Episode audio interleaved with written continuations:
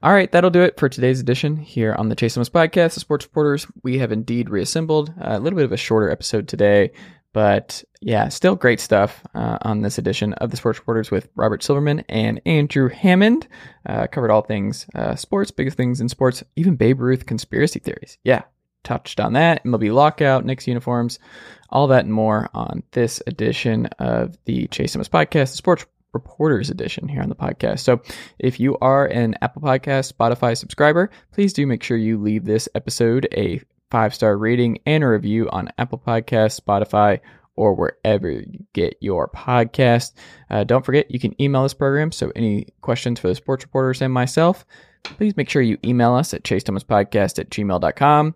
And uh, go check out the homepage, chasethomaspodcast.com. Access to all of my previous episodes right there. Sports Renaissance Man. That's my uh, daily newsletter. Sports Renaissance Man. That's me. SportsRenaissanceMan.substack.com. Type your email. That's simple. Um, yeah. All right. Uncle Darren, let's go. Chase Thomas podcast, the Chase Thomas podcast. um, my nephew needs me to record. See, I hate. I already hate it. I hate it. Sports reporters, they've assembled on this Saturday morning. Good morning, everyone. Robert Silverman, who's now Bobby Silverman on YouTube. You can check that out. He's got the knit cap. He's feeling good. He Andrew down there in his own knit cap, and they're they're in the I have frozen an tundra. excuse. I What's have an excuse? excuse. Um, Mhm. I haven't cut my hair in like three weeks. Um, so yeah. Okay. Hmm. All right. That's okay. Bob, when was the last time you got your haircut? It's been a year or so, COVID. right? Yeah. Before Okay. COVID. Two years, man. How long are you gonna go? Do you already know? I don't know. I'm getting uh, my significant other thinks it looks. Uh, what's the word I'm looking for? Bad. She thinks it looks bad. hmm She thinks my uh, long hair makes me look.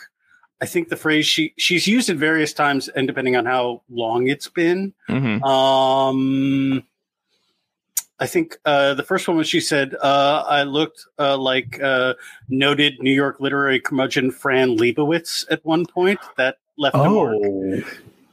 Oh, Um, I don't know I who that is. The, the, the, I the latest. Google it. Okay. Feel free to Google Fran Lebowitz for everyone playing along at home with the owns. Oh no. Okay. Oh no. I'm not gonna lie. That's that that's a pretty solid burn. I know, I know, I know. It left. Bob. Uh, last That's- night, I believe what she said was, "You look like all those people I saw in this Rush documentary." So that also is, uh, She's dropping some Well- subtle hints, Bob. yeah. She's saying, "Go get your hair cut," is what Yeah. she's saying What are you gonna do? in no Are you gonna uncertain terms. Uh, uh, yeah, I'm meaning to like spend more money than my usual uh, cheap ass New York. Not super cuts, but at that level of expenditure type How haircut. how much does it cost to um you know like typical haircut price out there? Okay. It's a good question. Because we learned the- dog cuts are preposterous. Dog cuts are like a mortgage. Do you want? Do you want? How Mhm. much do I usually spend? Okay, Or yeah. how much yeah, does. No, one I- Let's do what I- the- spend? Okay. yeah, Mm. Uh, Yeah. I I really don't spend more than like thirty to forty dollars on a haircut. oh. What do you pay, Andrew? Well, no, no. And th- th- this, here's the thing: this isn't a slight at Bob. This is more like, It- well, little- shit. Do you want to know what I'm paying? Yeah, it's more. More people. Most people pay more. There is, uh, I there is a fancy uh, place that I used to go to back when I was uh, on staff at a publication uh, because I had you know just haircut money lying around, and uh, that was. I thought you were about to say hair insurance, and I was like, "That Yeah. is that a thing? No, no, Okay. no, no.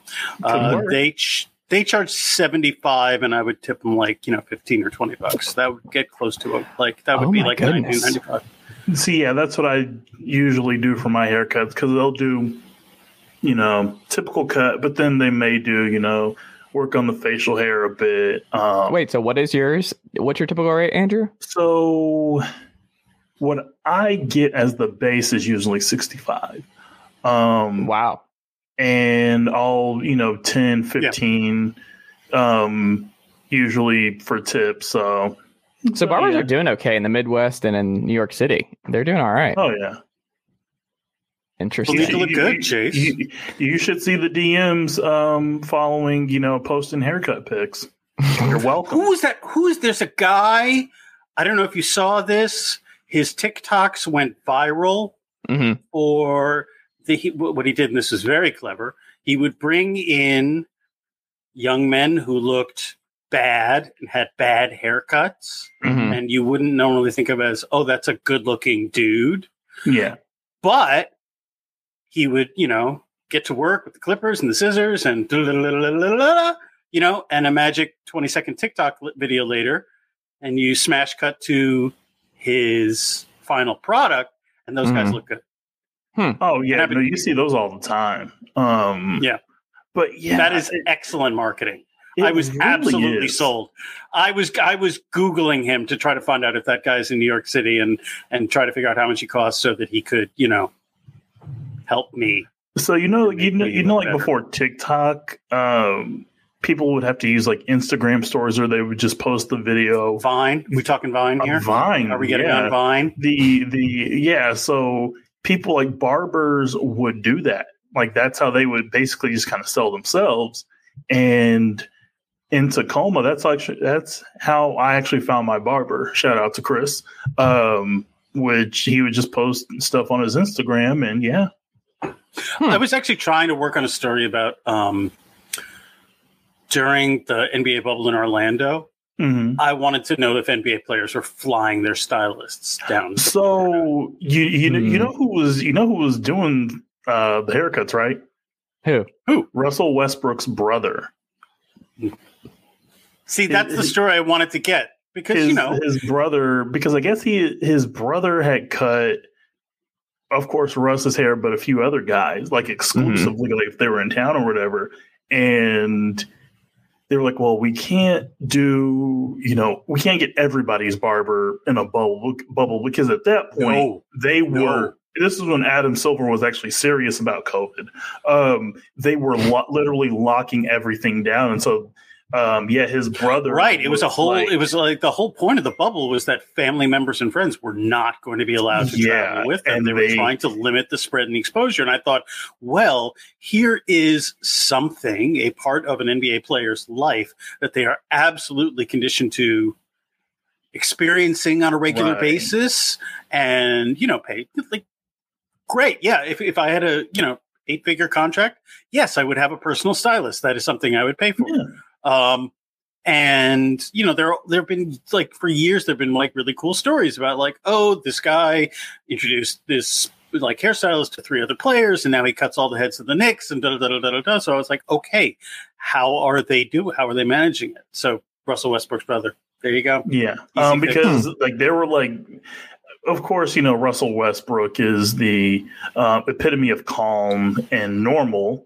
Um, so yeah, what I think what ended up happening, like his brother was beefing with one of the other players or something like that. I'm just like, and I remember like either sending a tweet or seeing a tweet. I don't know what happened, but it was more like you can't you you, you there that barber client relationship. It's got to be more important than ever. it's can't- it's a very serious do it. relationship. I understand that. Like Hey Bob, players like looking good. I get that. Yeah. Did you watch the Knicks game live last night? I did. That was awesome. Oh, That was very Knicks. that was very That nice. was it was look, they are uh what are those uniforms? Can you stop wearing those? The Knicks uniforms are always the great. They need to stop. aren't they that with the- is part of the NBA's uh, mixtape series, which is only being Oh. run this year. Ah. So the way it has come about is they took the black side panels that the team wore Mm-hmm. from 1997 through the Mhm. year 2012. the beginning. although of they the differed end. in they differed in width. They were a lot Yeah. narrower throughout the 2000s. In the late 90s, up until about 2001, they were very wide and they beveled out.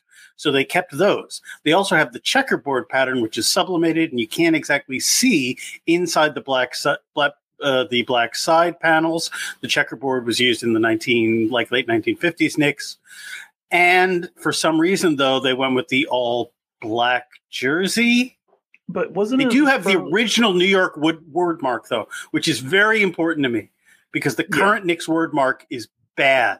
They updated it before the 2012-2013 season and it is bad. Compare a Knicks jersey from any point in the last decade to just the word New York stretching across the chest.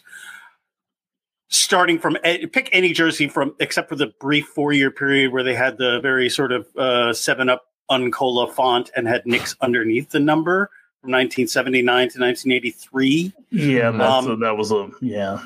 I, I love them. They, they switched to maroon and navy, and they had New York and Knicks. Okay, so it was so it wasn't like a blood. By the way, just you know that you know that viral prompt, like what is the one subject that you could give a TED talk immediately if forced to? yeah. Mine, it's Knicks uniforms. Hmm. I really, I honestly believe that nobody has a more intricate, detailed, and expansive knowledge of this useless subject than me. What's your I- opener um, though? When you're doing the TED talk, when you come out, like, how, what's your opening line? I'm gonna. to get It's, people it's going to be about. It's going to be about the New York word mark and how they've ruined it. And the reason Okay. they've ruined it, I don't have any reporting on this, Mhm. but if you'll notice, no NBA team right now has what would be considered a classic uniform, the way, say, the New York Yankees do. The yeah, Celtics facts. changed their uniform Let's not talk about it. at the end of. No, we're not going to talk about the black. Not even the black. At the end of the Garnett era, in about Yeah. 2010, I- they changed the size of the Celtics name and they made it considerably larger. They Hmm. did this because in the late 20, like, like around 28, like in tw- 2005 to 2010, NBA uniforms were getting a lot, uh, wi- were still very wide and baggy. And so Mhm. the Celtics word mark looked kind of small on Garnett, Allen, Pierce, that kind of thing. So they made it considerably larger. So it is technically not the original Celtics word mark. They also went with Boston on the road uniform, which I do not like. The, yeah, Cel- let's the not talk about Lakers, that. the Lakers, for example, also changed the actual base color of their uniform. They are not forum gold anymore. They are canary yellow, and they look, in my humble opinion, like butt. the canary yellow is incredibly bad. Now, the reason the Bulls still get away with a classic uniform for the most part, but they are the only team. And my theory, I have no reporting to back this up or sources are, that are saying, but my theory is that when Nike took over the NBA's uniform manufacturing in 2012, they subtly nudged all teams to run with as their base home and road or I don't know, icon and association, whatever it is they're calling it now, uniforms as being different from whatever a classic uniform might be, because that way they can wear and then sell classic uniforms. But if the base uniform is the same, it would drive down sales of those faux or throwbacks or whatever you want to call them. So, what I'm also saying is that capitalism has ruined NBA jerseys. Uh, yeah, you're you're Bob. You're This has been my TED right. talk. You are absolutely right, and I. I'm not a fan. I'm like I. It's Right. You get classic football uniforms though, because it hasn't been as powered by retail sales. Like the. Packers still look like the Packers. Cowboys still look like the Cowboys. Yankees Yeah. still look like the Yankees. Red Sox look like like if Babe Ruth walked like got in a time machine and walked on the field dressed in a full Yankee uniform, he would pretty much blend in aside from the fact that, you know, he's Babe Ruth. So Mhm. aside from that, you wouldn't be able to tell them apart. But I don't know. I would notice the hot because- dogs and the, the the women, the hot dogs, the beer. There was something about Babe Ruth I think that would stand out immediately. hmm yeah, there would be there would be some other things. Um, There'd be some other things. Have you guys ever read the conspiracy theory that Babe Ruth is actually secretly a person of color? Oh yeah, absolutely. It's hilarious. Wait, what? Oh, okay. So Oh no, hold so on. Babe Ruth's So this is father- real. Yeah, This so is real. Babe, so But when you say conspiracy theory, though, but before we get into it, is this a well, like, is this a possibility, like a conspiracy This theory is, where it's like, this is a possibility. It mainly has to do with the fact that at the Baltimore, I believe, adoption Yeah. home where he grew up, it was there were not what you would call accurate medical records available, mhm, and there were a lot of people who were speculating that one of his parents was. And well, yeah, Hmm. and because his father owned a bar mhm. at the time, and his father liked to, um, let's just say, philander around. Hmm. And so there were questions oh, how many kids does he actually have? Because uh, if I remember correctly, either he couldn't name them all or kids were just Yeah. kind of starting to come out of the woodwork. It's the it's the the the bio. It's I read it years ago. I think it's Robert Creamer who wrote the biography. Which Yeah, mentions sounds about this. I think it's Creamer.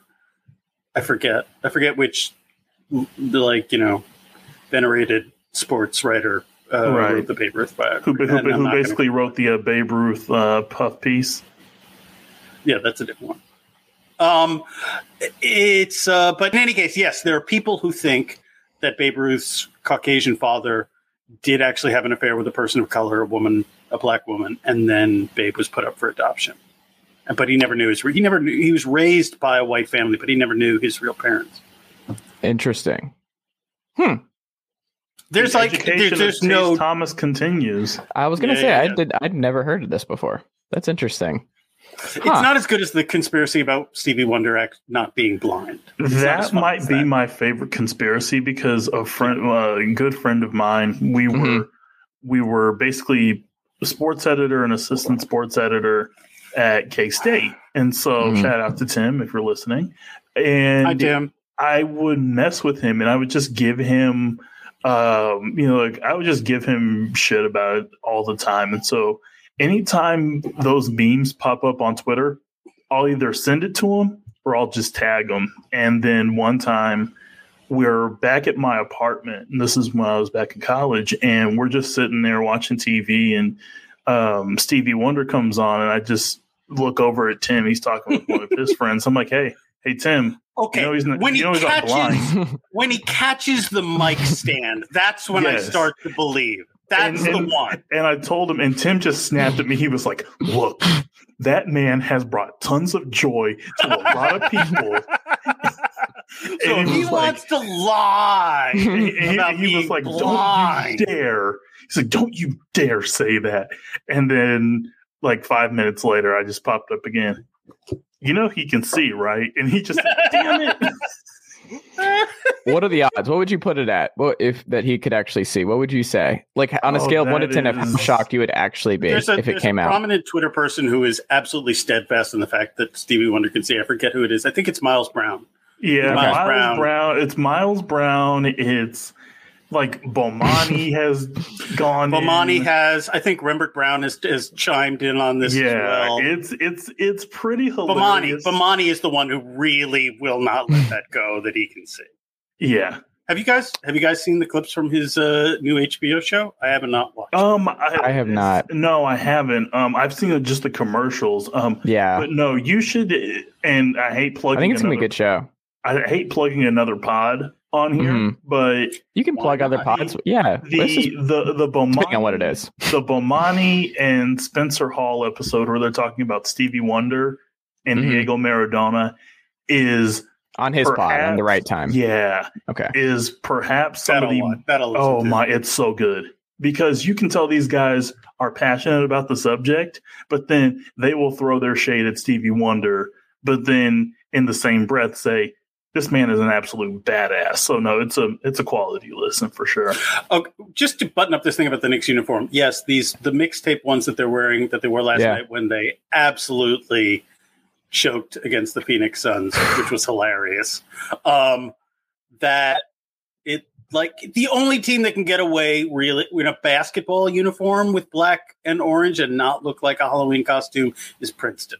So Mm. Yeah, uh, well, when they put the black, I'm trying to think who else is black and orange because Tennessee doesn't wear any black in their basketball uniforms. So I'm trying to think. Who uh, else? Yeah, well- Oklahoma State. Oklahoma State. Oklahoma yes, State, yeah, they don't look bad. And just Oklahoma talking State's about not bad. basketball, like Yeah. football uniforms, I, th- I feel like orange and black can work. With Yeah, like, you loved the Tennessee black uniforms from this fall. You you loved them. Yes, that's that's that's false. You misremembered it. I think Mhm. it, it's I think it, it's bad. You, mi- yeah. you, you Chase, flipped it let's not around. do this. We're not getting into that. We're talking about the Knicks uniforms right now, Chase. We are. Well, we're putting a bow on it. Chase yeah. is wearing black and orange right now. Ironically. See, look, Knoxville. Not do you get it? So it's not Knoxville the way you Ah, spell it. It's I no, they get it. like misspelled it on your shirt. no, no, no, no. It's, Get a it's- refund.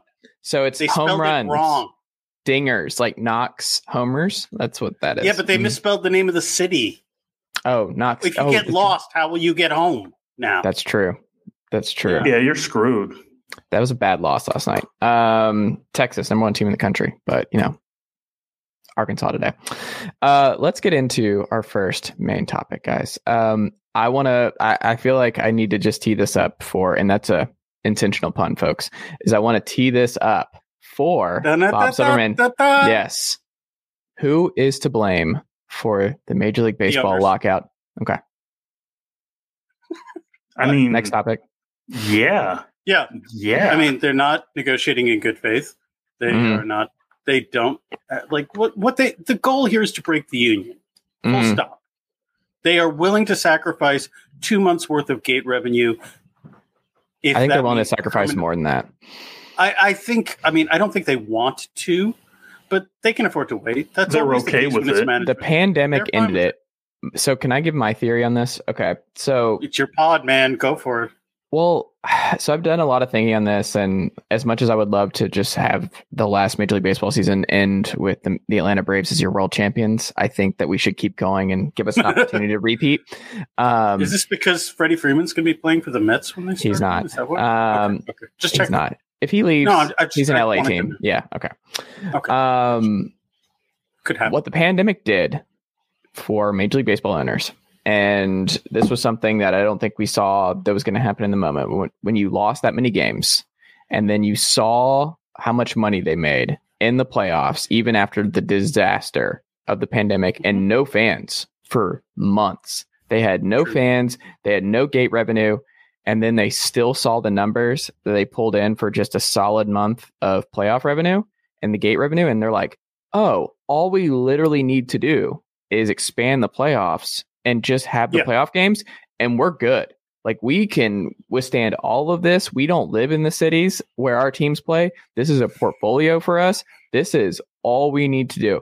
And that is when the players lost, is when the owners realized that they could do all this and they don't care. If this is not the owners of old, that they can make their money and make a lot of money in It- October it and is- November. It is. It ended It it. is the owners of old. I mean, they, they- this is what. They, well, I don't know. I don't think Steinbrenner would want this. I don't think Turner would want this. I think if you have more of the singular guys who actually love the sport and love baseball. Renner was running things in in '94. Renner Yeah. was still running the Yankees. But what I'm saying is, like, more of this- the whole season.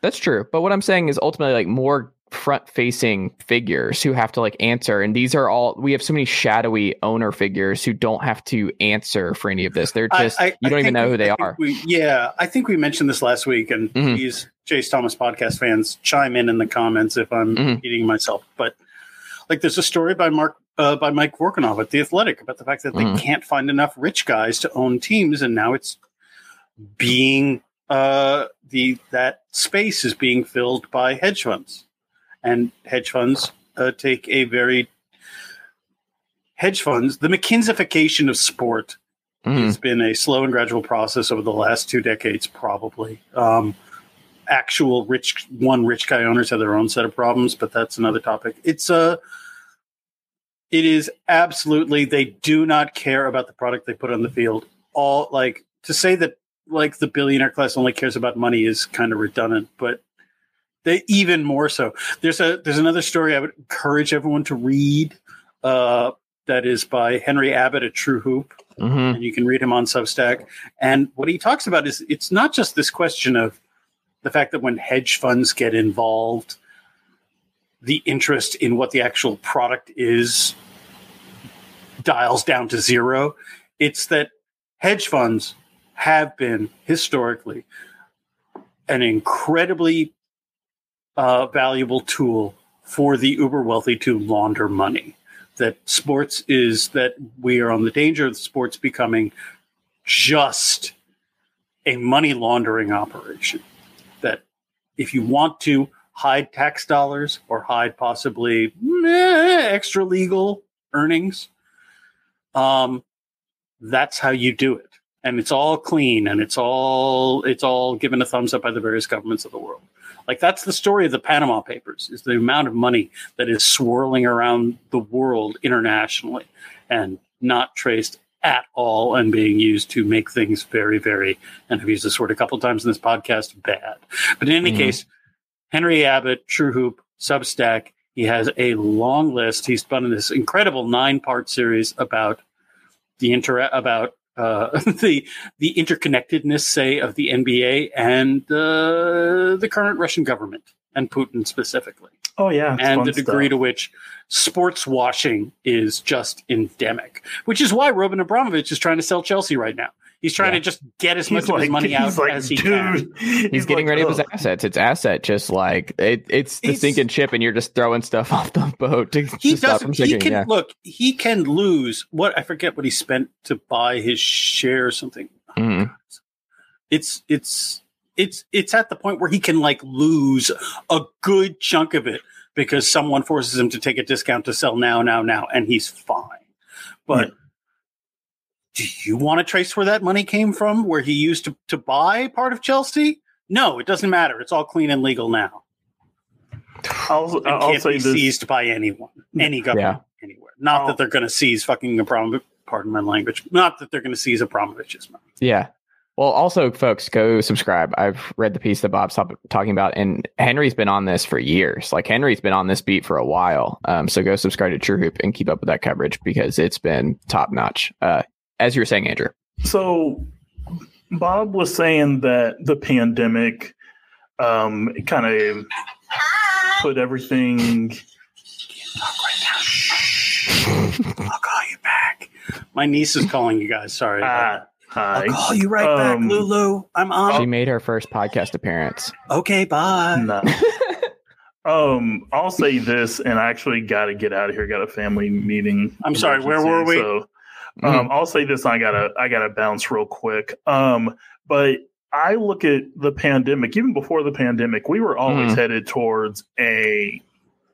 You know, we were always headed towards this moment. We just delayed it by a year, year and a half, two years because, yeah, like so the fact that we're at this point shouldn't surprise anybody.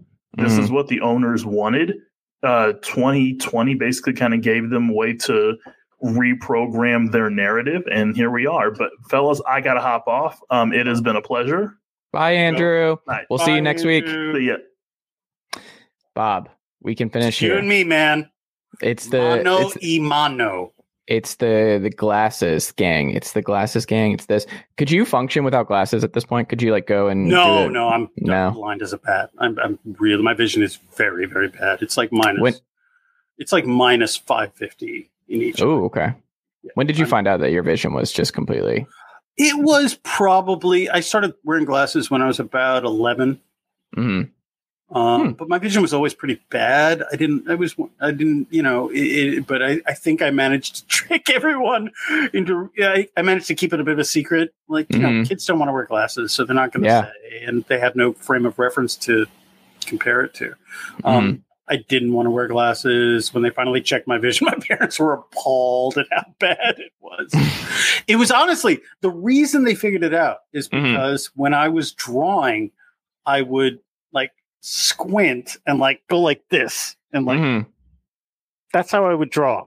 Just Mhm. like, mm. and they the once they saw that they realized, oh, that's not normal. That's how not how normal people look at things. And so, when I went and uh, I got my vision checked, um, I guess this was January, because I had to get a new uh, optometrist up here in Knoxville. And I'm not going to say where, who it was, but I kid you not, Bob. I was trapped in the, because you know, you're at their mercy of doing what they want to do and check stuff and see where your vision's at. And he asked what I did, and, uh, and I, we were talking about school, and then it turned into, why do you think they're getting rid of all the books? And what do you think it? And then he got, and I was like, what? What's happening? And he went on this whole thing about cancel culture and canceling oh, books. no, And I was like, you're my optometrist. What's happening right now? What? And I'm just, I was locked in this room with him, and I just Oh, was like, when you're putting dye in your eye and check and dilating me and everything, I'm like, I kind of just have to be like, yeah, yeah, yeah, yeah, great, yeah, man. I'm concerned too. Those books, man. I don't know what to. I don't know what's gonna happen. Those books. that It's a was real uh, Thomas Friedman moment for you there. Yeah, it was- sit down with real people. it was uh, so weird. Trying to think of the weirdest conversation I've ever had at the doctor's office. I, my doc, my doctors, and my dentists are all very.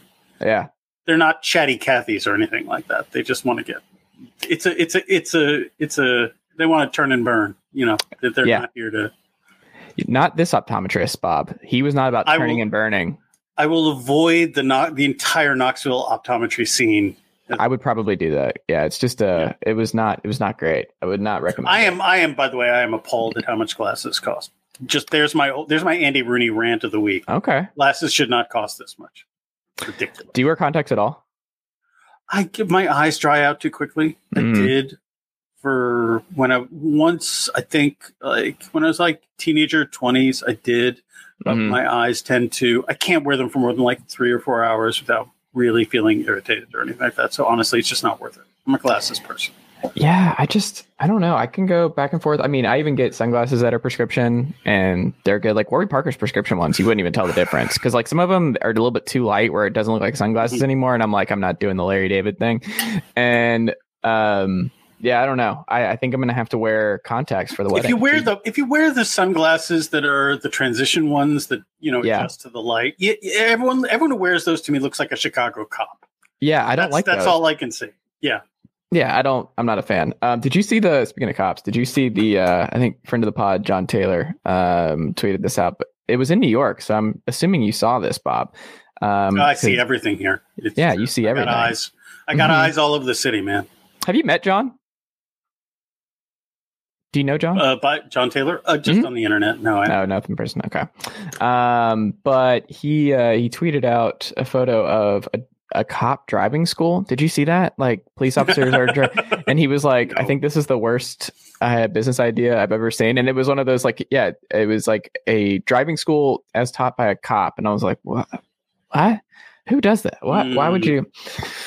you?" Weird Mhm. stuff, man. No, I um, like it.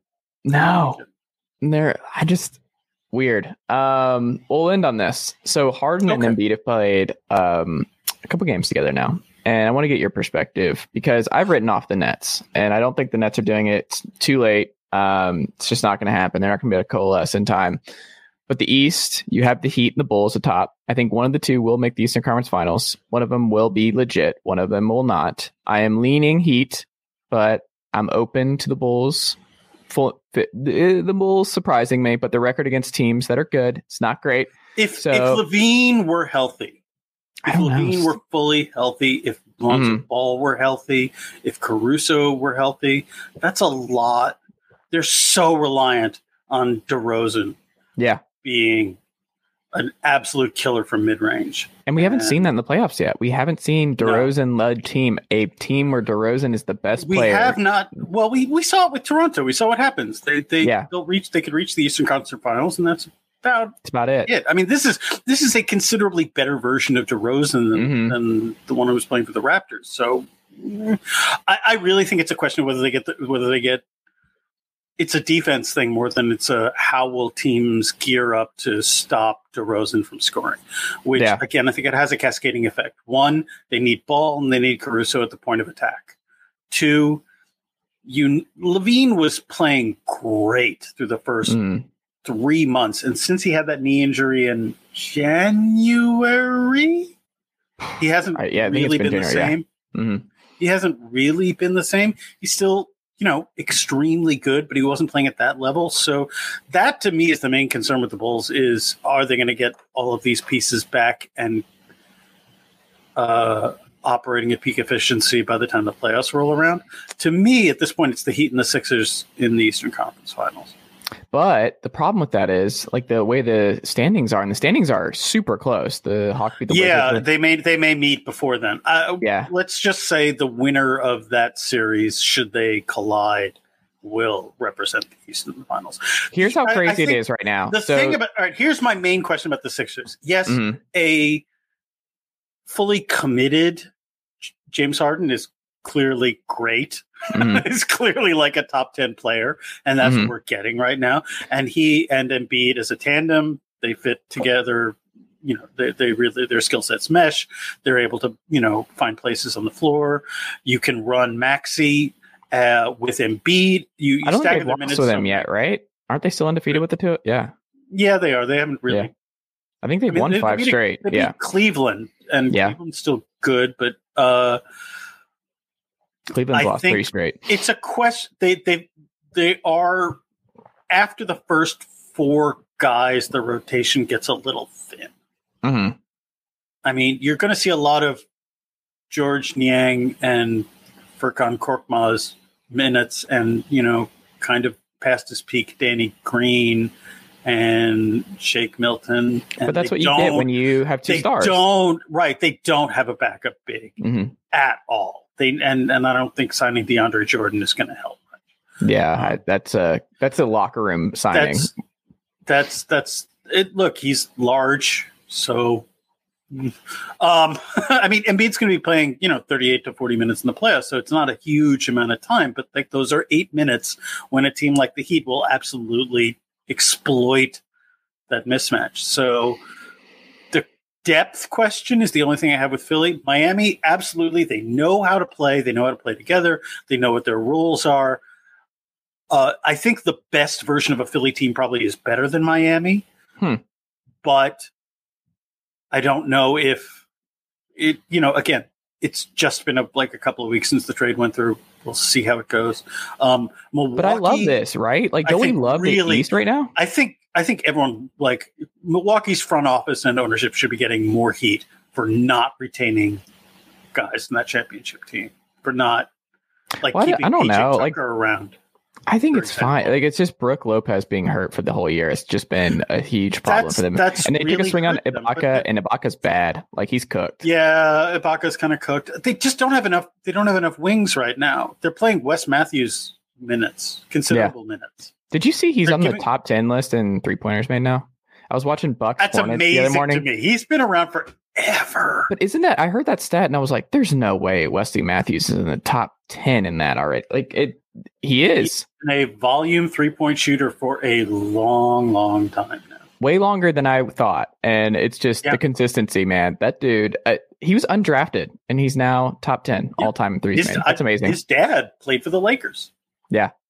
Wes Matthews Senior, sort of a he was uh, Wes Matthews Senior was a was a more uh, like a shoot first point guard, score off Mhm. the bench point guard type. Um, but Milwaukee, I think Milwaukee just does not have enough wing depth to be able to keep up with either Yeah. of those teams. But then again, Giannis could just go supernova and render all those questions moot.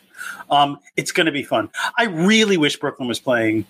I really wish Simmons was there and they had it, and you know, and certain certain let's just say uh, uh, skeptic uh, point guards were able to overcome uh, some of their uh, convictions, and uh, that Durant was healthy.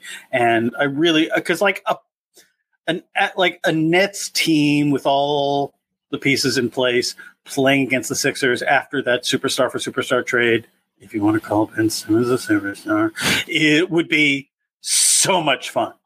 It would be so much fun. I don't know if we'll get there. Unfortunately. yeah. We'll see. I don't think we're going to get there until next year, at the very least. I think this is something No. that you just have to I, I think in. the it's it the thing that's weird to me is I like aside I think I can't see any team challenging Phoenix in the West, maybe Golden State, and that's entirely dependent on Draymond Green coming back. I think Memphis is in the conversation. Um, I think just because One they're healthy and soon, deep. man. One Well, year too soon. If I'm Memphis, I well, this is a conversation for another day. But Memphis is that I'm very fascinated to see what they do because I think the the onus is on ownership to try and win now. Like Ja Morant, I would be terrified of seven to ten years. The dude falls, and just the way he plays. he I terrifies me. Ja Morant. I do, so but I don't think it- It's. it- But do you see it aging well? Do you see his playstyle aging well? I mean, we talked about this a couple of times. Yeah. Uh, It, It just scares me. He's a guy who scares he me. Plays like Russell Westbrook hmm in his prime. He plays with all out abandon all the time. And he's the thing that's so great about Ja is that he recognizes that what he's doing is a performance and he very clearly wants to put on a show. He wants to do things with flair and pizzazz and that he to, to make people just go nuts out of their seats because it's something they've never seen before. And he and that's what I I I, I enjoy the basketball players with a sense of style like that.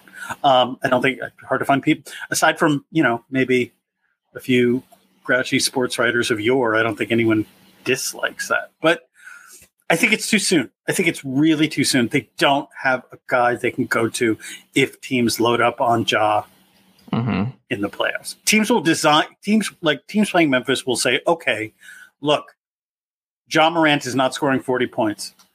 If you get, you know, 15 from Desmond Bane and 15 from Jaren Jackson Jr. and 15 from uh, I don't know Dillon Brooks or something, that's okay. We can live with that.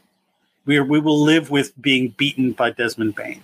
And I think you know that's a, that's an ancient trope when it comes to the NBA playoffs. They Mhm. need another.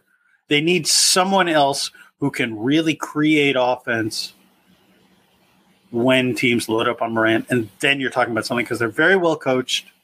They're you know they're like you said they've got one through even like eleven. They've got guys who can play, but not We not might get year. Zion. It. We might get Zion in the playoffs. Did you see that from Shams earlier?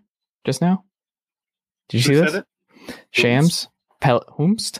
M- Uh, Whomst? Pelicans Zion Williamson is returning to New Orleans after spending time in Portland for his foot rehab. Sources tell me, and Will, how do you pronounce it? Guillory? I don't Guillory. I'm not sure. Um, Williamson is cleared to progress in basketball activities.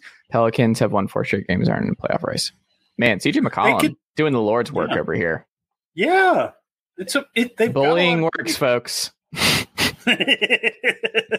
I, I, I, I'll say this also. I really hope the version of Zion that we saw in fits and spurts his first two years, and also at Duke and in all those awesome high school mixtapes, is able to play in the NBA because He's unstoppable. just- Like that version, like you cannot do anything with that offense. he Like, is there's nothing you can- unlike you. Look, we've seen other versions of Ja Morant before. Mhm. You can you can say, okay, well, like we said, Russ was that kind of a guard. Derrick John Rose. Wall was that kind of a guard. Derrick Rose was that kind of guard. Even like the first show of Steve Francis was that type, that phylum of guard. You've seen that player before. Doesn't take anything away from the experience of watching him, but it's it is a known known. Hmm. Nobody has ever seen anyone like Zion. Never. Yeah. There is. It's that one comp I remember hearing. Again, this is Duke era. Was yeah, it's like Charles Barkley, but if you strap jetpacks to his Nikes or something like that. Like nobody has ever. It has never, which is why you know all of the naysayers who who wondered, well, what what happens to a 280 pound guy who is putting that much pressure on his various body parts um, with that much force and that much speed and that much, you know, just basic the physics of the stress that's being put on his body. Um, I really hope it is because the NBA is better with Zion in it, and not because of some weird pipe dream I might have about Zion and RJ and Cam Reddish reuniting in New York. By the way, the Cam Reddish experience has been delightfully frustrating. They're all you see like I don't miss the this at all. seeds- Yeah, You you see the seeds once or twice a game of a. Really you'll see the seeds forever. good He's a thing. seed guy, big seed Yeah, guy. Cam and then- Reddish. and then the other i don't know 80% of the time he looks like someone just explained the rules to, of basketball to him five minutes before he walked on the court You should have seen him his rookie year. Like that man. Um, yeah, no, I, I hope for the best because Cam, the tools are there. Like he's just going to Oh, be yeah. the all time frustrating player where it's like he has the tools to be a superstar. And I just, I don't know. i don't know about superstar i think he has the tools to be like a very good I mean, he should. like, he has a good shot. He has the length He- to be able ha- to defend multiple positions. He, has can the. really he can defend like like two through four right Yeah. now if he but he sometimes isn't in the right It's like a mental thing. Yeah. that he doesn't have great basket court awareness. He does not Yeah. have, it seems right now, a great basketball IQ, but like the physical skills are evident. He's like, that's all there. It's just, a, it's, you want to see him start to stack those moments together for more than, you know, a couple plays at a time. Um, can have Kevin Knox back. Um, all right. no, he's Bob. quite bad. He's quite bad. I, I don't want that. No. I know he's he's quite bad, Bob. Um, Robert Silverman. The- my can- favorite, okay, my last thing, my favorite Kevin Mhm. Knox thing is the Kevin Knox height conspiracy. Okay, Kevin Knox, Mhm, pre-draft measured mhm. at six nine at the combine. Okay, everyone says, "Oh, I know what that is. That's a six nine. It's a long wing." not like more small forward than power forward, stretched the floor, got it good.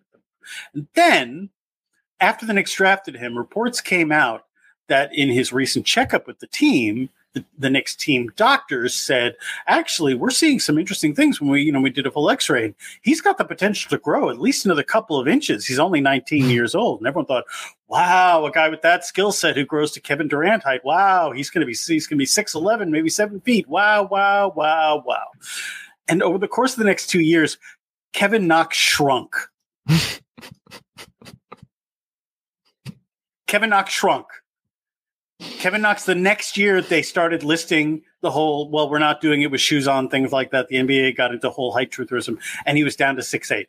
And the following year, six seven. Kevin Knox is listed at six seven right now. Google it, Chase Thomas podcast listeners. Google that. He is shrinking. Why is Kevin Knox shrinking? What don't they want us to know?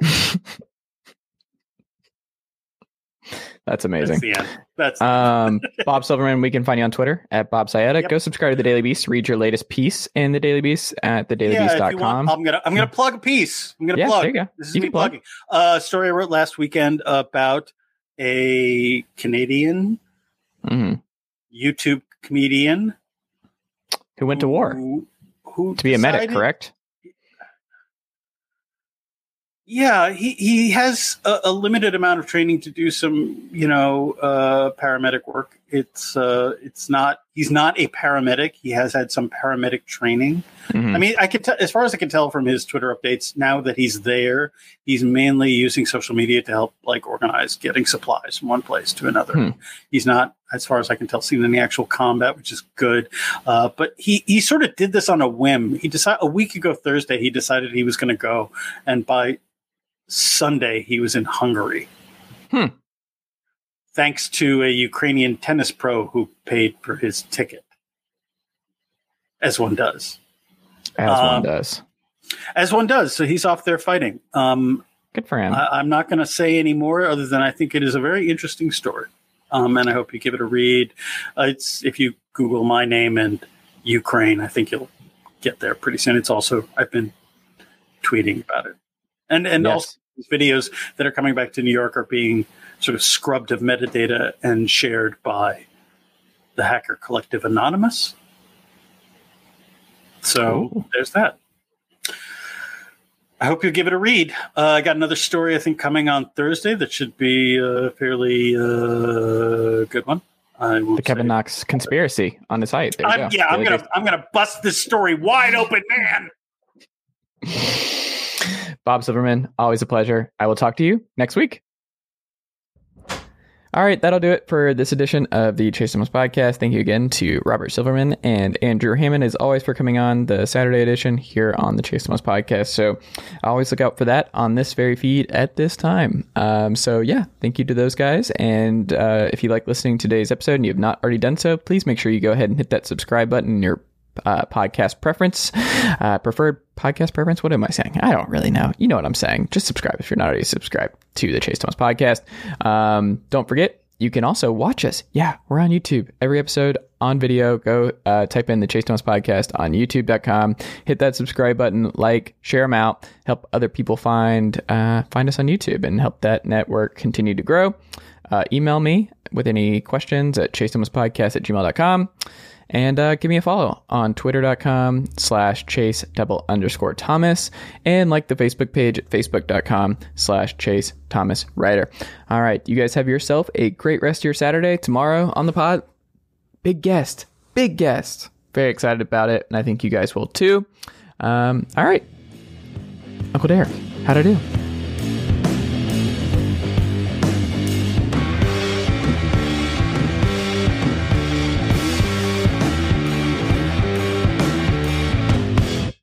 Nicely done, nephew. Chase Thomas Podcast. Hell yeah.